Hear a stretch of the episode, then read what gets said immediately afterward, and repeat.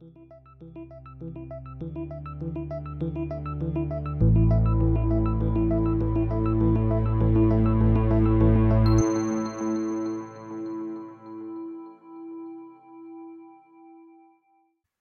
to the Untangling Web3 podcast, your go to hub to learn insights and the latest developments in the wild and wonderful world of Web3. I'm Alec Burns. And I'm Jack Davis. Tune in each week as we navigate and explore the rapidly emerging landscape of the Web3 technologies, projects, and ideas that are shaping the future of the internet. We'll be talking to the best and brightest in the industry to keep uncovering insights. So that hopefully we can all learn together on our journey to untangle Web3.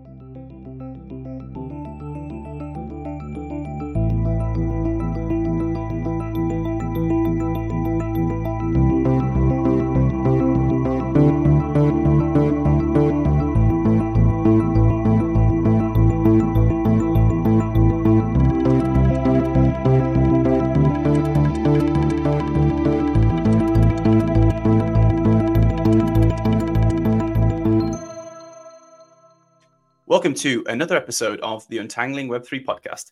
Today, we're delighted to have Heather Leigh Flannery with us. As the founder and CEO of Equidium Health, Heather stands at the vanguard of AI, privacy tech, and blockchain within the health sector.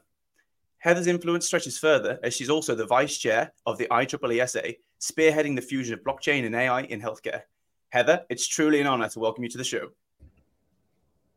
Thanks so much, Alex. It's lovely to be here.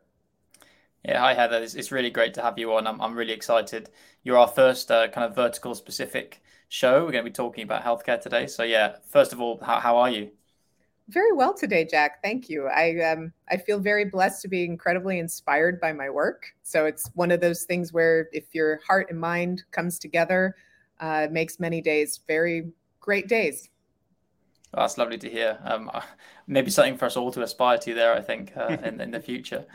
Um, so, so maybe on, on that note, then, c- can you just give us a quick intro about yourself, your career? You know, what led you to the, the world of Web three, that where you find yourself today?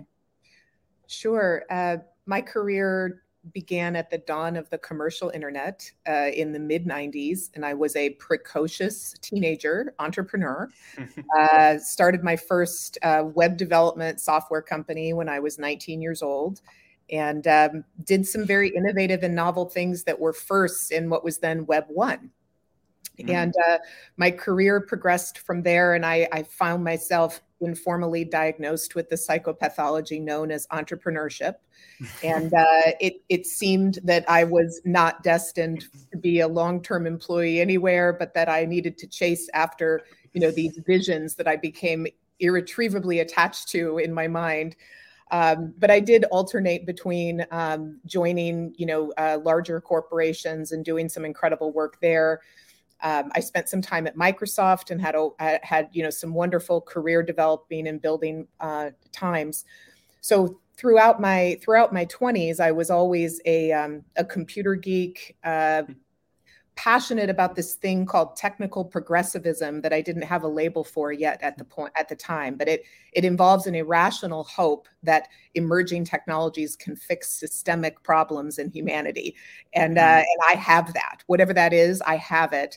And um, later later I started calling myself an applied futurist. And uh, I've learned about myself that I can only work at the tip of the spear of change you know that that's where i have to be mm-hmm. um, in order to feel that i'm living within my gifts and uh, making the best contributions i can so uh, through my uh, through the first uh, i guess 10 12 years of my career uh, in the background of my life so not my professional life but my personal life i had um, uh, very significant health issues that mm-hmm. were a continuous challenge uh, for me. Um, I, I, had um, I had morbid obesity. Uh, I, I, used to uh, weigh 340 pounds, or uh, you're in the UK, so I won't try to translate that into kilograms, but a body mass index of 48. I had eight different diseases that were comorbid to my obesity. Mm-hmm. Um, depression, chronic pain, hyperlipidemia, hypertension. I mean, I'll go on and on um, my body and my relationship with my body was a place of continuous suffering and my mind my mind just wanted to soar and reach and mm. i felt that my physical self was was a prison i was always trying to escape from mm. uh, at the same time i was also a caregiver to an elder mm-hmm. that had moved in with me um, and and taking care of her and managing her healthcare situation was like another part-time job mm-hmm. administratively and emotionally complex and challenging so, between caring for an aging elder that lived with me and my own health issues that were just a constant source of suffering and churn and stress, it felt like um, my whole life was about healthcare, whether I wanted it mm-hmm. to be or not. Mm-hmm. And then I began to understand around that period of time that things that had occurred in my childhood uh, had affected me for the rest of my life. And I began mm-hmm. to understand the sociological and psychological ramifications of things that are today referred to as social determinants of health. And I mm-hmm. started to understand that health about a person or a population is about much more than what happens in a doctor's office. Mm-hmm. And and I began to become passionate about what kinds of complex systems are involved with individuals and populations being sick or healthy and why. Mm-hmm. Um, I, I, began to be fairly obsessed with these questions and all and and began my own uh, intensive self-guided learning that merged with my pre-existing technical progressivism and mm-hmm. landed me in this place of personal transformation and professional uh, an understanding of what I was really here to do what was mm-hmm. my actual purpose and i think all young people are searching for that right? They all of yeah. us search for that. For sure. And I remember very clearly when it all crystallized for me.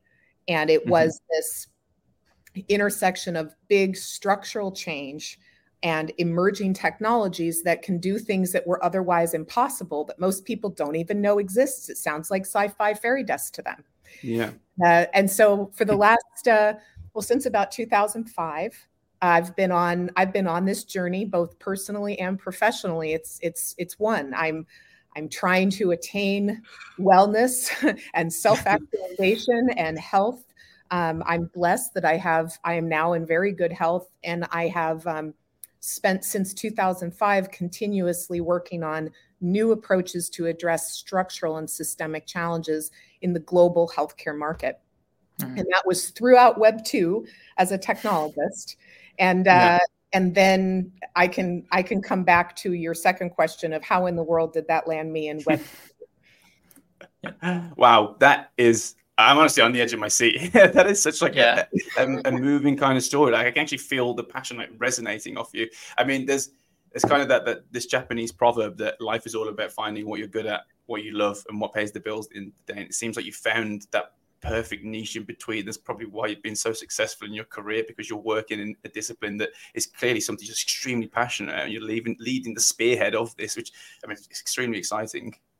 Oh, thank you. I, I've, I am. Um, it is exciting, honestly. Uh, it's exciting for myself and my colleagues and our partners, and and uh, it i i'm honored to be a leader in this field but there are many mm-hmm. leaders and there's such a spirit of collaboration and openness and commitment to um, not just doing more of the same you know churn mm-hmm. and burn yeah. flipping companies with venture backed startups after one after another of digital health like the people that yeah. are that that we work with um, are committed to actually getting the thing done that no one has yet achieved because so far population health endpoints around the world only continue to worsen. Health economic endpoints around the world only continue to worsen. The hmm. divide in health equity only continues to widen despite trillions and trillions of dollars in global expenditures in healthcare. So, whatever people are doing, it's laudable, it's important, it isn't yet mm-hmm. working. We haven't unlocked the answers yet. So the, the, people the people who are part of who I have the honor to collaborate with, we all feel this commitment that you know we want to be at the end of our lives. Hopefully, that's a good, solid 130 year long health span. Uh, looking back and saying we actually got some of the structural challenges. We actually did it. You know, mm, yeah. that's that's and, hope. This is one of the reasons I was so excited to have you on is that healthcare is so universally understood. Like everyone has some experience with you know healthcare problems, some experience probably with systemic healthcare issues. In the UK, we obviously have the NHS, which in, in, in a lot of people's minds is on its knees, and it doesn't seem like the kind of the, the revisions that the governments are making year on year is actually making much of an impact on that. And this, like I said, this is one of the reasons I was so excited to have you on. I really want to come on to what you're doing at Equideum Health a bit later. Like you, you mentioned there during the intro about this sci-fi fairy dust and you know how you got into the, the, the web 3 space. It's something that me and jack are constantly contending with.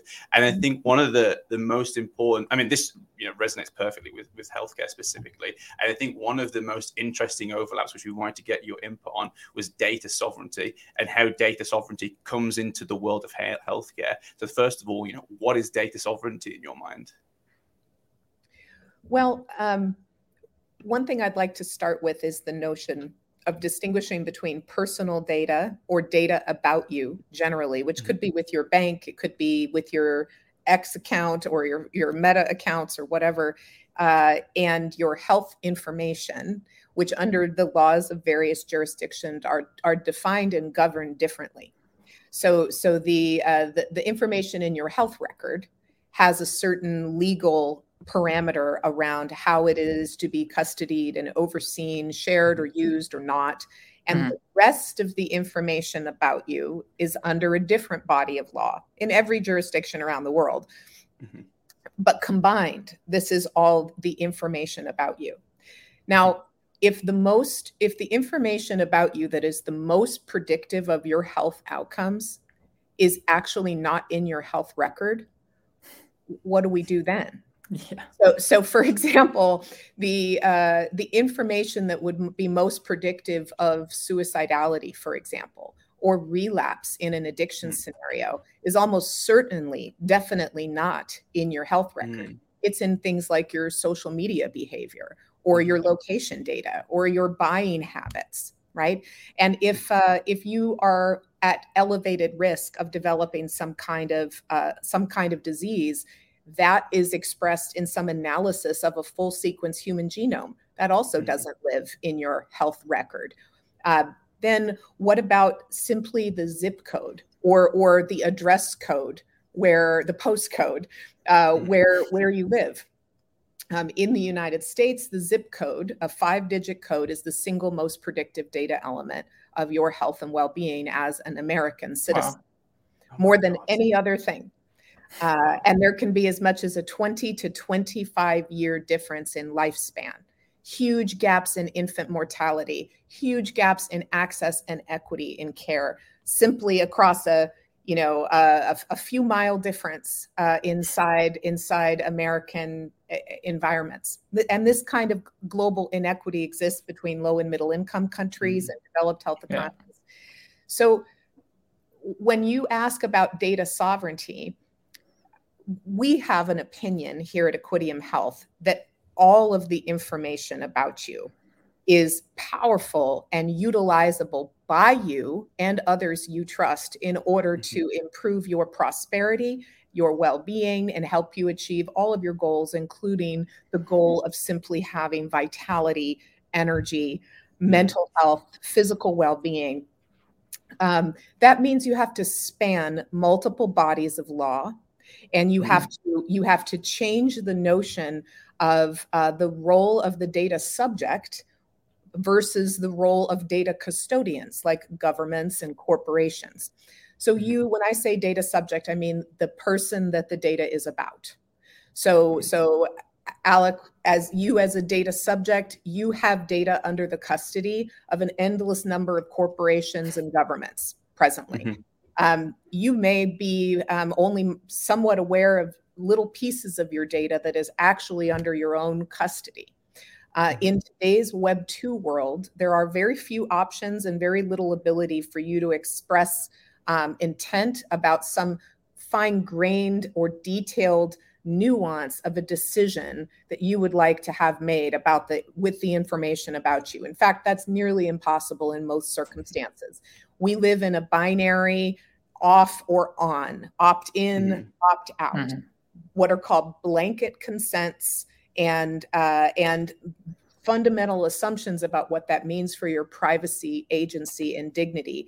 Many of those assumptions are wrong.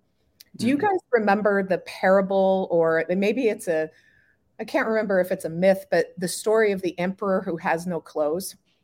Yeah. Does that ring a bell? Yes, kind of. Yeah, I know maybe go, one. Yeah. Maybe go over it again, though, please. Uh, the, uh, very old, you know, parable. Um, uh, Roman emperor um, courtiers are always, um, you know, sycophantic and never mm. want to say anything that upsets the leader and so on.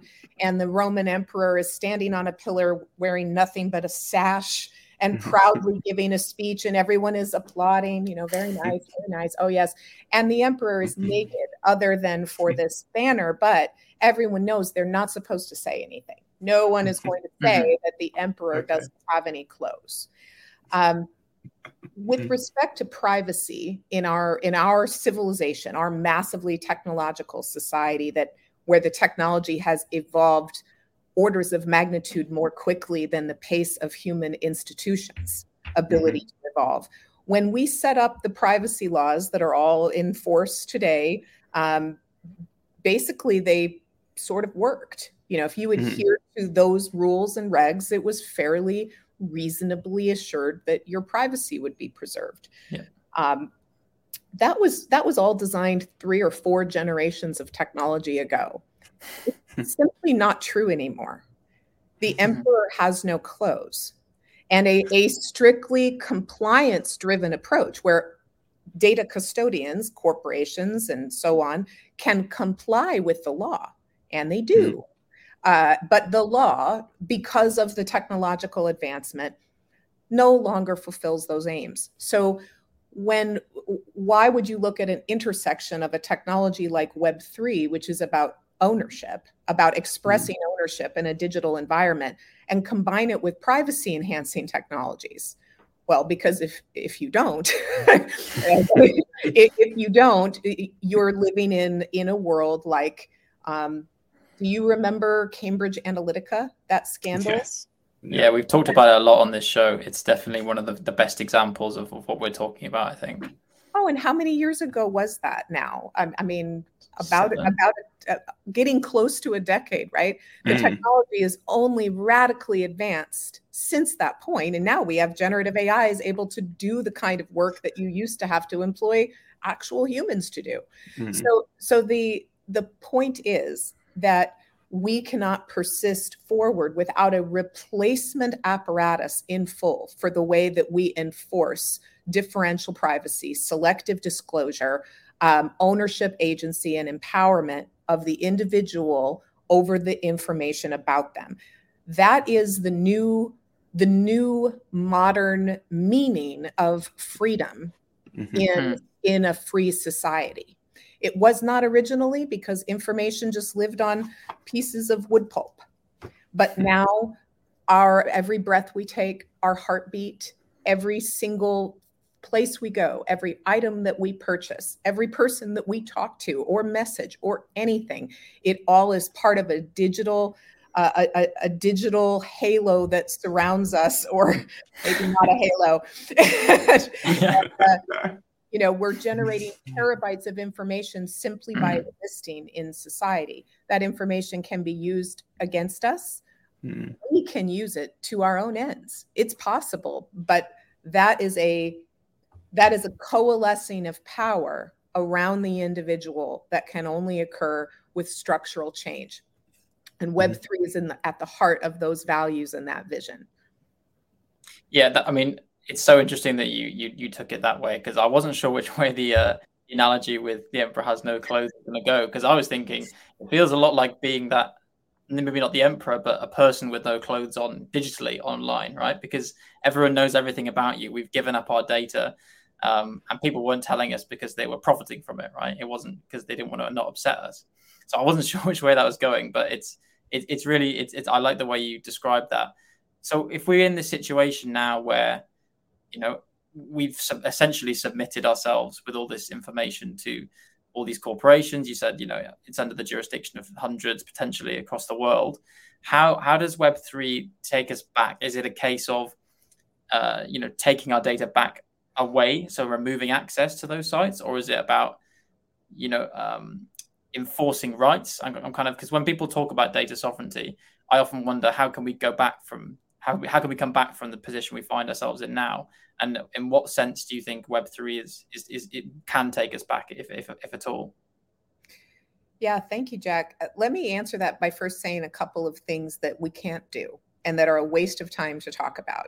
We're not Luddites, and we're not going to roll back the digitization of society. That means corporations are not going to stop storing and processing and using information about them in the conduct of commerce and other mm-hmm. societal activities. That's mm-hmm. not going away. Mm-hmm. Uh, so, so what what we can and must do with respect to uh, the way information about us is processed we must implement layers of control and policy enforcement that live in the data custodian's infrastructure, but face individuals where they can express granular intent that then is actually implementable by that corporation, not just opting in or opting out. But for example, yes, I permit specifically these pieces of information to be used by this party for this purpose within this time frame Mm-hmm.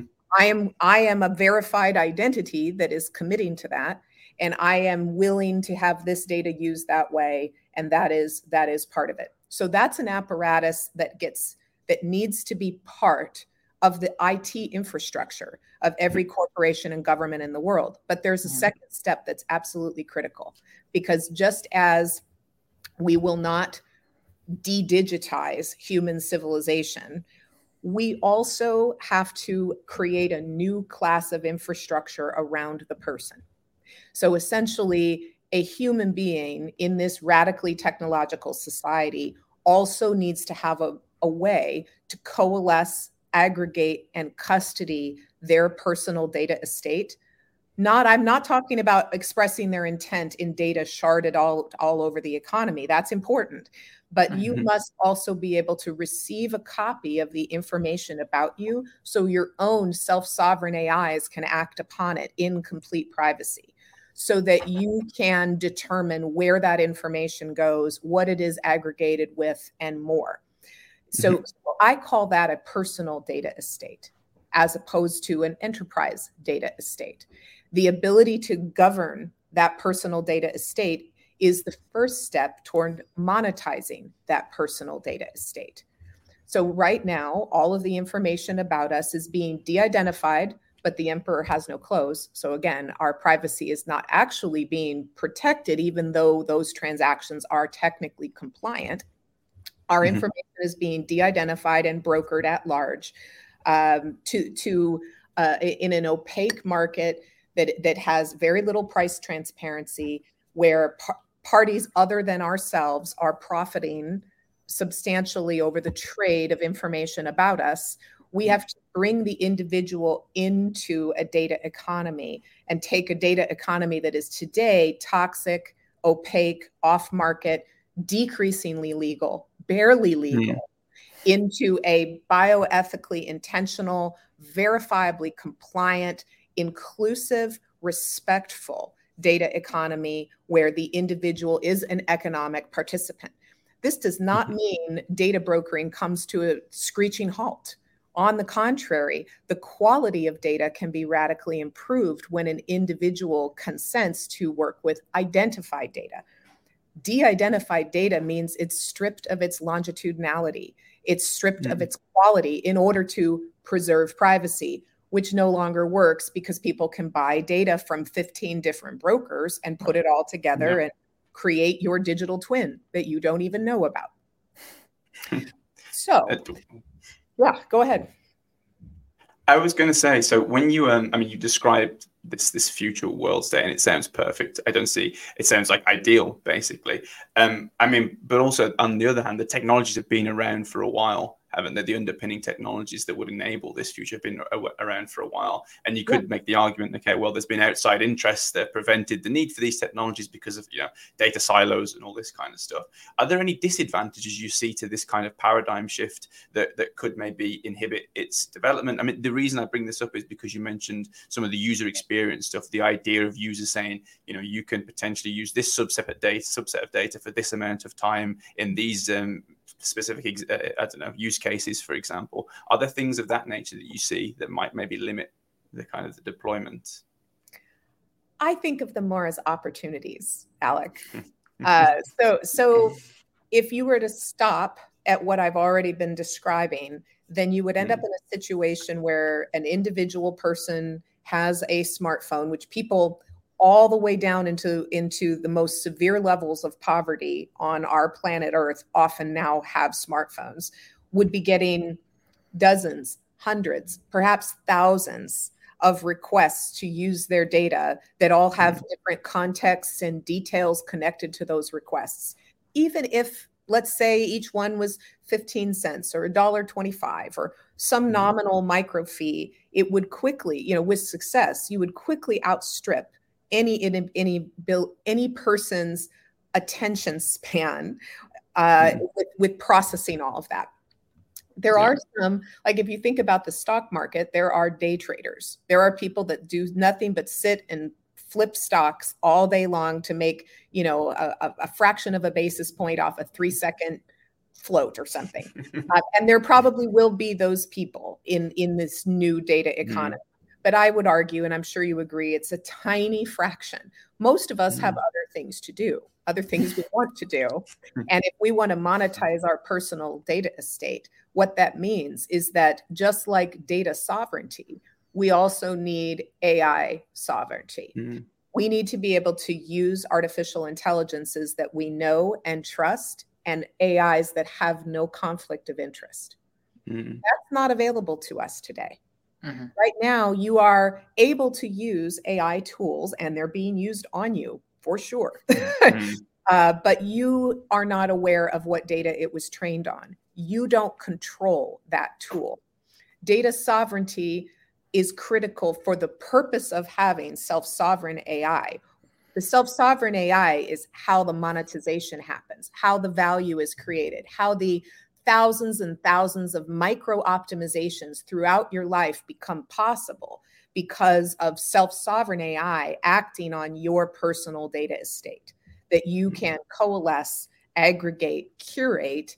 And that AI, part of that is that monetization, but it's optimization across thousands of constantly growing variables.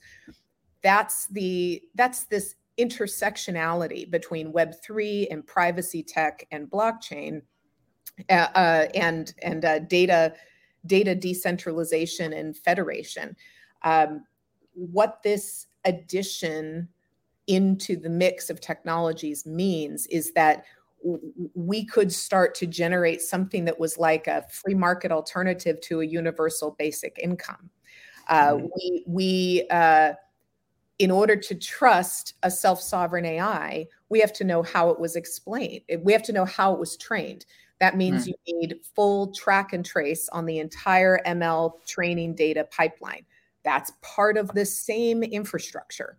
Um, when you want an AI to perform an inference or to do some kind of compute, you need to know what data did it take in at exactly that time and, and, and how did it function.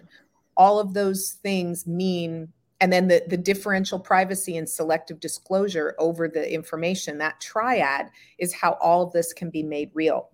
Hmm. and i we don't need to speak too much about payments and incentives because i'm sure you've addressed that comprehensively uh, on the show generally but it applies to healthcare and life sciences as much as to any other industry segment. And depending on how you cut it this is the largest part of the global economy. When you consider how much of the total budget of most nations is mm. healthcare on earth. Mm-hmm. so so the um, the economic volume is absolutely there, and by mm. including the person uh, with agency, dignity, and privacy in the processes to involve to evolve into their own optimal healthy state, which includes prosperity. You cannot talk about health without talking about prosperity. uh, because poverty and and and poor health um, are are their connection is not controversial at all. Yet the way that we talk about intervening in populations often disregards the need to optimize for prosperity as well mm. as for health. For example, helping someone who's unemployed find a job or who who finds a job but can't get transportation. Yeah. You see where I'm going with that. Mm-hmm. Mm.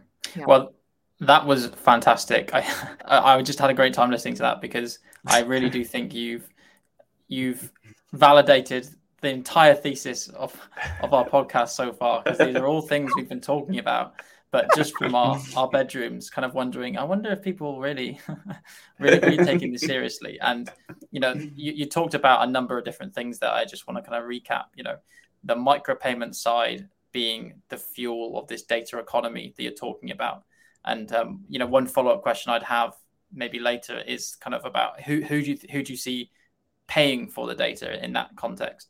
But you yes. also mentioned AI, right? And I for us, Web three is very much this intersection. You use that word too, of blockchain, micropayments, AI, and this idea of your um, your kind of self sovereign AI is super interesting because I've I've seen a lot of people playing around with.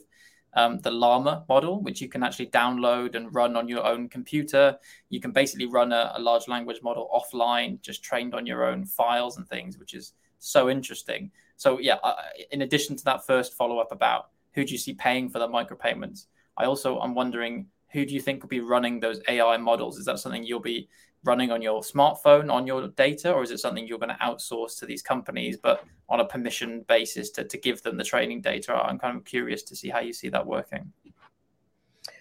Okay, let me take that in a couple of parts. Um, I'm going to begin with the end uh, that you just mentioned. Uh, so, our our vision and and we imagine this will be competitive. We won't be the only company doing this. Uh, but but there is a new um, a new product category effectively that would that needs to be the the ability for an individual to manage a self-sovereign personal data estate that begins with self-sovereign identity moves to data sovereignty and graduates into self-sovereign ai which is the the, the actual the the higher value prop realizing just having lots and lots of data that you can sift through manually. So what? Who's going to do that? There's no value. The value is in the the brilliance and the rapidly expanding uses of ai that can be made sovereign to the individual and removed from conflicts of interest on on mm-hmm. on how they work.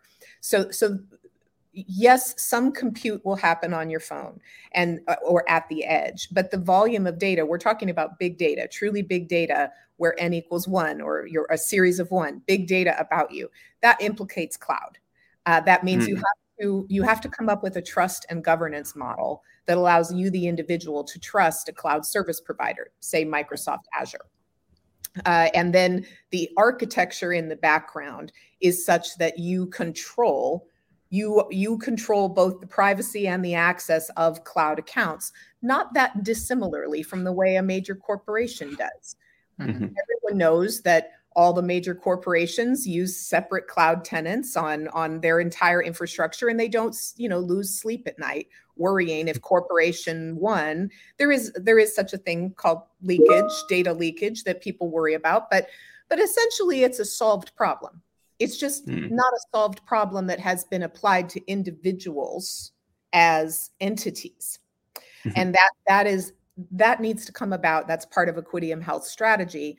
Uh, the then you asked Jack a really insightful question of where where's the buy side of this new data economy? Well, uh, I would suggest that in healthcare and life sciences, we need to look no further than the enormous spend that is going on in data procurement every day, all day in our current Web 2 world. Um, mm-hmm. So, for example, you may have heard uh, a pharmaceutical company may spend multiple billions, over a billion, developing a drug that, that finally gets to market. Mm-hmm. Um, we don't tend to think of that in terms of data procurement. Mm. We think about it like, oh, you're running a clinical trial what is a clinical trial actually? What's the output of a clinical trial? it's a very it's a very particular very structured data set that was captured under very particular rules that all have to do with verifiability integrity trust and immutability hmm i see where you're going sound interesting to all of you web3 folks out there uh, and it's so if a clinical trial is recast as a data procurement to the tune of hundreds of billion hundreds of millions of dollars and then the trial itself often can't recruit participants, has problems with diversity, equity, and, and inclusion. Mm-hmm. So, if you applied the ideas of decentralized clinical trials, bringing clinical research to the masses in something called clinical research as a care option, C R A A C O, or Craco, or Krakow. Unleash the Kraken, but it's unleash the Kraken. Uh, so when you combine this with the ideas of decentralized trials and this whole technological underpinning we've been talking about, you can radically accelerate, improve the quality, lower the cost, and improve mm-hmm. access to clinical research mm-hmm. globally. And it's not just the conduct of a trial itself. A pharmaceutical company will, will buy data for market research purposes just to help them design a research protocol or figure out where to, to figure out how to learn about the patients who have the disease mm-hmm. they're targeting. This is already many, many billions in expenditure, where not one dollar of that is is accrued to the data subjects. Mm. And uh, and then every other kind of research has research sponsors: public health, health economic, patient-centered out- outcomes research, market research writ large. Mm. Everybody's buying data. No one has the ability to buy it direct from the data subject. That yeah. means all data procurements are retrospective. What if we could flip the script and open the door to prospective, longitudinal data procurement, inclusive of the data subject, meaning now we want you to get your 10,000 steps in. Now we want you to adhere to this protocol to take the mm-hmm. doctor the doctor prescribed or the physician prescribed medication. And all of that data was trustworthy, immutable, connected to verified identities about the individual, the provider, devices at the edge. This is the heart of how that transformation can occur. And there is already so much capital flowing into this market, and it is so capital inefficient. Mm-hmm. No stakeholder is satisfied with the current state. Hmm. So we're very bullish that we're going to be able to get the pieces lined up to activate this new approach. I mean, I'm sold. Take my money. I think um, I, what I actually want to know is so Equideum Health. Then it seems like you're going to play a pivotal role in all of this. But can you tell us a little bit about Equideum Health? What the aims are? Where you're at now? Like this is so exciting. I just want to know as much information as possible. Give us the pitch deck, please.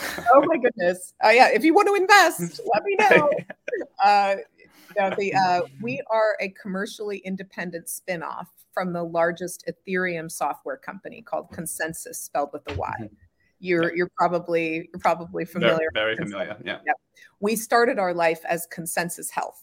Mm-hmm. And uh, and then we rebranded to Equideum Health. Uh, Equideum is a play on health equity, and data liquidity powered by Ethereum. So if you mm-hmm. hear the sounds, it was a custom designed word uh, to evoke all of those ideas.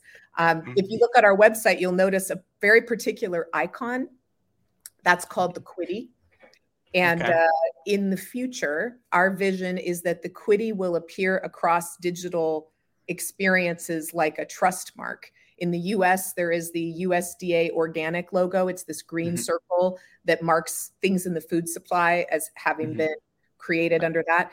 We want that to become a trust mark that every citizen of every nation is able to engage in digital experiences and know when they see that Quiddy icon that they can connect the data about them into their personal data estate and feed their own self sovereign AIs, achieve their own economic aims, but not by opting out and saying, I don't want to do business with you anymore, Nike or American Express mm. or whoever. No, saying, give me a prospective feed of the information about me that you're persisting for my own aims. Sharing, mm-hmm. basically. It's part of a sharing economy that brings, that can bring wealth and health uh, to to individual data subjects.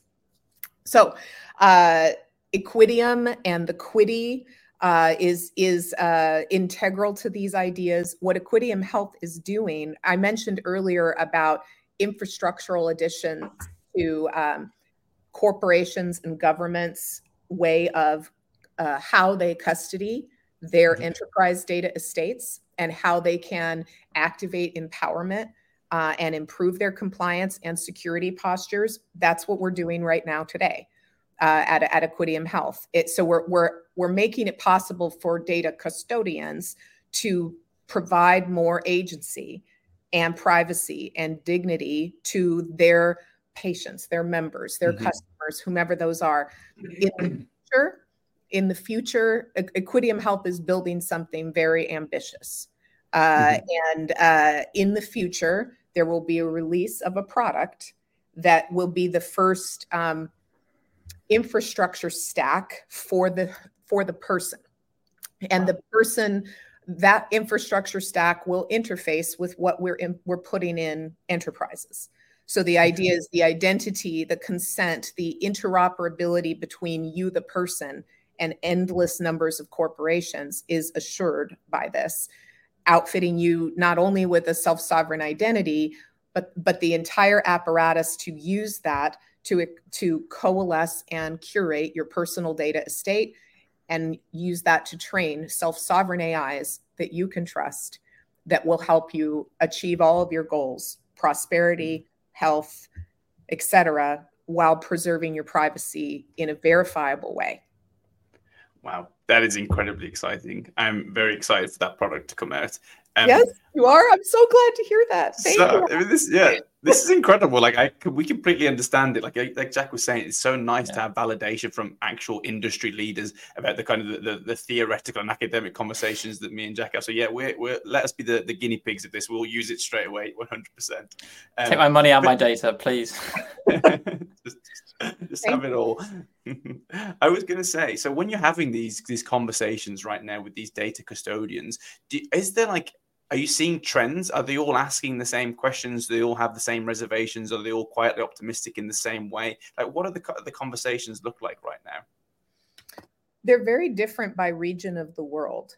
Um, okay. For example, uh, in the United States, uh, enterprise data custodians usually first express Americans don't really care about their privacy. So this isn't really that interesting because everybody opts into everything. No one mm-hmm. really cares. And uh, a privacy first kind of um, approach falls completely fat, flat, uh, even though we have some evidence, some peer reviewed research that's been published that that's actually not the truth. There is that perception that Americans don't care about privacy.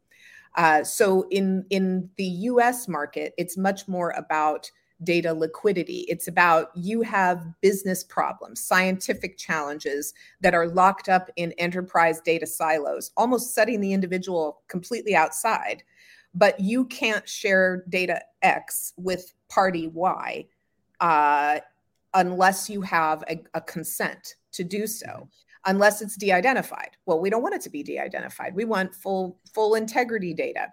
So so in that, um, a lot of the discussion is centered on how can how can a, an enterprise data custodian change the way that they administer consents to make them dynamic, granular, enforceable, mm-hmm. automatable, et cetera so that's very that's that's going very well. It's it's it's a very big set of problems is very dull to the individual but but those those individual experience happens through their portals their mobile mm. apps. So it's our tech embedded within. Mm-hmm. now now europe very different very different. Um, it's all about privacy. There is such a passion for the reclamation of power around the individual. How mm-hmm. dare you hijack my life and my identity and monetize it without my knowledge or consent? I say no, and I say it mm-hmm. loudly, and we will fine you an, an enormous amount of money. We will shut you down in the European Union. There is mm-hmm. like real passion uh, among the entire regulatory apparatus and the citizenry. And the mm-hmm. and it, it, you you almost can't get past the privacy conversation because the level of intensity is so high um, mm-hmm. where you know and, until it's it's this kind of mentality of i want everything shut down until i can have every assurance that all of my rights are being respected sure. mm-hmm. so so so uh, it's a it's a different it's a it's a different dynamic um, fortunately, our strategy is equally applicable. It's just kind of which thing do you lean into most in a mm-hmm. dialogue? yeah. but it, but it's very um, it's the same technologies and the same strategy that mm-hmm. fulfill those different priorities, and it's it's. Uh, one challenge, a little bit of an asymmetry when you talk about this whole um, individually oriented architecture, like a stack around the human, an actual mm-hmm. person infrastructure. Who pays for that? Mm. Who's supposed to pay for that? Like, mm-hmm. so we know, Jack, you, the person, shouldn't probably have to pay for it. In fact, you're going to earn from it by monetizing yeah. your, your data estate. And your nation is probably spending lots of money on your healthcare. So things that help you be healthier, they're already mm. being paid for and they're yeah. just not working very well. So there's mm-hmm. every reason why the individual doesn't make sense to be the one to pay for it. Okay, but who does? Who pays for it? Who am I actually selling that product to? Mm. And, and, those are some of my biggest business challenges mm-hmm. today in you know August of 2023. I hope you you might be willing to have me back in a in a couple years or even sure. once a year to let you know, you know, how it's going or something. Especially Every week at this rate, I think. but but it's uh yeah, it's tricky to sell an information product, a digital product to a party that won't have access to it, can't use it. For example, if you want a corporation or a government to pay for it, okay, but they can't mm-hmm. see it. It's not their cloud accounts, it's not their data, it's not their infrastructure. Mm. It belongs to, it, it has to be without any conflict of interest around the actual person. So, getting, you can sell things to them that they're going to run in their infrastructure. Sure. Mm. But now, you, the citizen, whether you're afraid of governments or you're afraid of corporations, either way, you, it's, yeah. it's not the same thing. So, it's, a, it's, it's an interesting challenge. Yeah, but it seems to me like when uh, just listening to you speak that all of this is moving us in general from a kind of reactive, care driven healthcare system to a more preventative one. So you're using your your self-sovereign AI to identify health problems earlier based on the high quality of data, you know. So for me it seems like there should be quite a strong incentive there for governments, you know, like like, us in the UK with the NHS the amount they spend on reacting to health problems, right, and, and trying to solve the problem after the fact, when in fact, you know, if you use this kind of system, maybe you could cut it out at source for lots of issues. That to me, that seems like quite a good driver. Is is that is that one of the ways you, you you're going to be selling this to, the people? Uh, yes, but think about this, this the flow of capital and the structures. So right now, NHS is thinking about how to do all these things. You know they, there there are policy measures there are major works in progress but the nhs or any government struggles to deploy capital to build an information system that is not under their own governance. Yeah. So that means that standard kinds of procurement approaches that place the system under the jurisdiction of a government agency are kind of non-starters so mm-hmm. so you have to think about different kinds of structures like large scale grant facilities for example that that can offer a level of oversight but but uh, but a distinctive infrastructural boundary and you still need a lot of things inside the infrastructure of the governments of the corporations to facilitate this but getting but a person an individual can aggregate more information about themselves curate it to a quality standard far more than any any government or corporation ever could. This is known. This is self-evident. However, that that that person infrastructure, that that hi, I'm a human and this is my IT infrastructure that is part of running my life, right? That mm-hmm. hasn't been brought about yet. We're still not quite there. And Equideum Health is pushing hard to bring, to bring that about. That's incredibly exciting. I think um, you, have mentioned a, a, lot of different aspects right now of emerging technologies like AI, Web3, data sovereignty, identity, self sovereign to an extent. Um, you know, if Heather Leigh Flannery controls the world and the direction of everything we do in the future, what does that future look like in healthcare specifically? How do you imagine, say, in 20, 30 years, 50 years time, that people will interact with you know healthcare devices and all the technology you're talking about? Thank you, Alec. I like fantasizing about being queen of the world. That that is that's fun.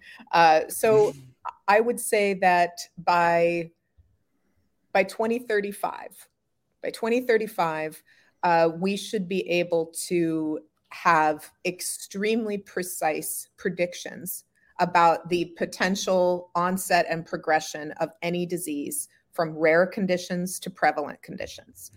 We should be able to have hyper optimized, totally individualized guidance that infiltrates every aspect of our lives, but is within our control. So that means what time am I getting up? Am I exercising? How am I performing at my job? Am I hmm. being the kind of mother I want to be this week? Is, you know, all of, all of those goals are all living in this massive personal data estate that is growing mm-hmm. richer every day such that the predictions and the optimizations are better and continuously improving improving around the individual it, mm-hmm. it should mean uh, also that we have resolved health equity challenges that allow even people in poverty to govern a personal data estate as the mm-hmm. mechanic to create an alternative to a universal basic income and help pull them out of poverty. This this flow this new data economy can be healing to individuals families communities and the world.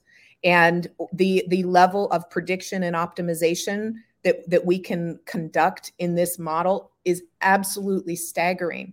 There will be very few personal or community or national goals that cannot be placed on paths to optimization. And we should finally start seeing movement in the healthcare and life sciences endpoints that we've been working so hard toward.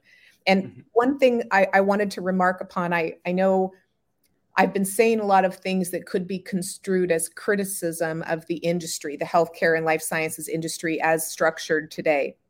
My criticism is of the structure, not of the individual actors. Mm-hmm. I am blessed to know and collaborate with people in the public sector and the private sector all around the world that are in positions of great empowerment and leadership and they are they they are incredible human beings doing amazing work mm-hmm. in every stakeholder group in the, in mm-hmm. all the big pharmas that people love to vilify in in the provider organizations that people love to complain about you know in the gov in the governments that everyone's angry at you know there's there's so yeah. um, the individual stakeholder groups that choose to focus on this field they do it because they're intrinsically motivated mm-hmm we can fix structural problems that unleashes the already incredible energy going into fixing human health.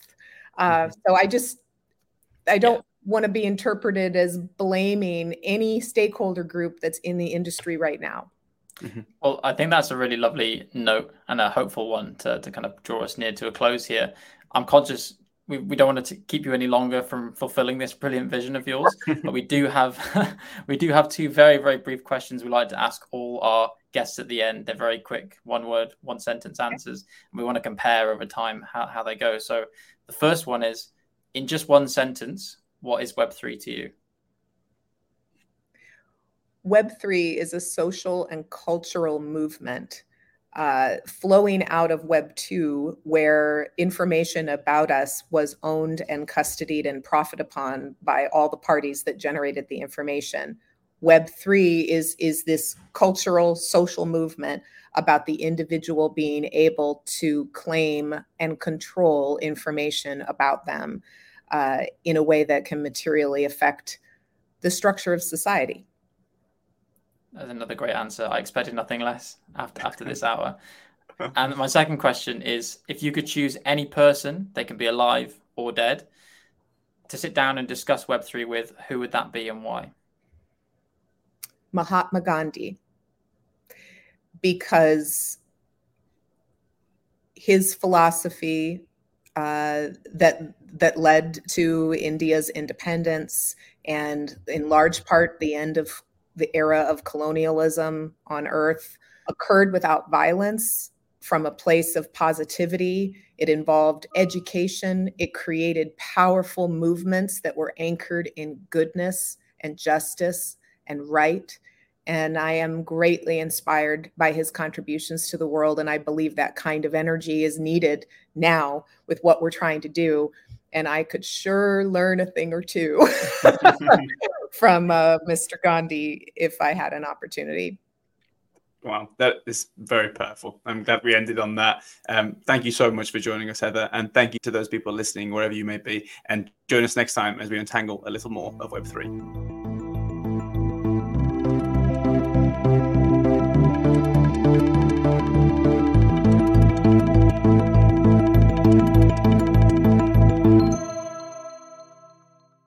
Thanks for tuning in to another episode of Untangling Web3, produced by Emma Camilleri. Don't forget to send us your thoughts, questions, and comments on social media, and be sure to follow us on your favorite podcast provider to catch the next episode. See you next time to untangle a little bit more of Web3.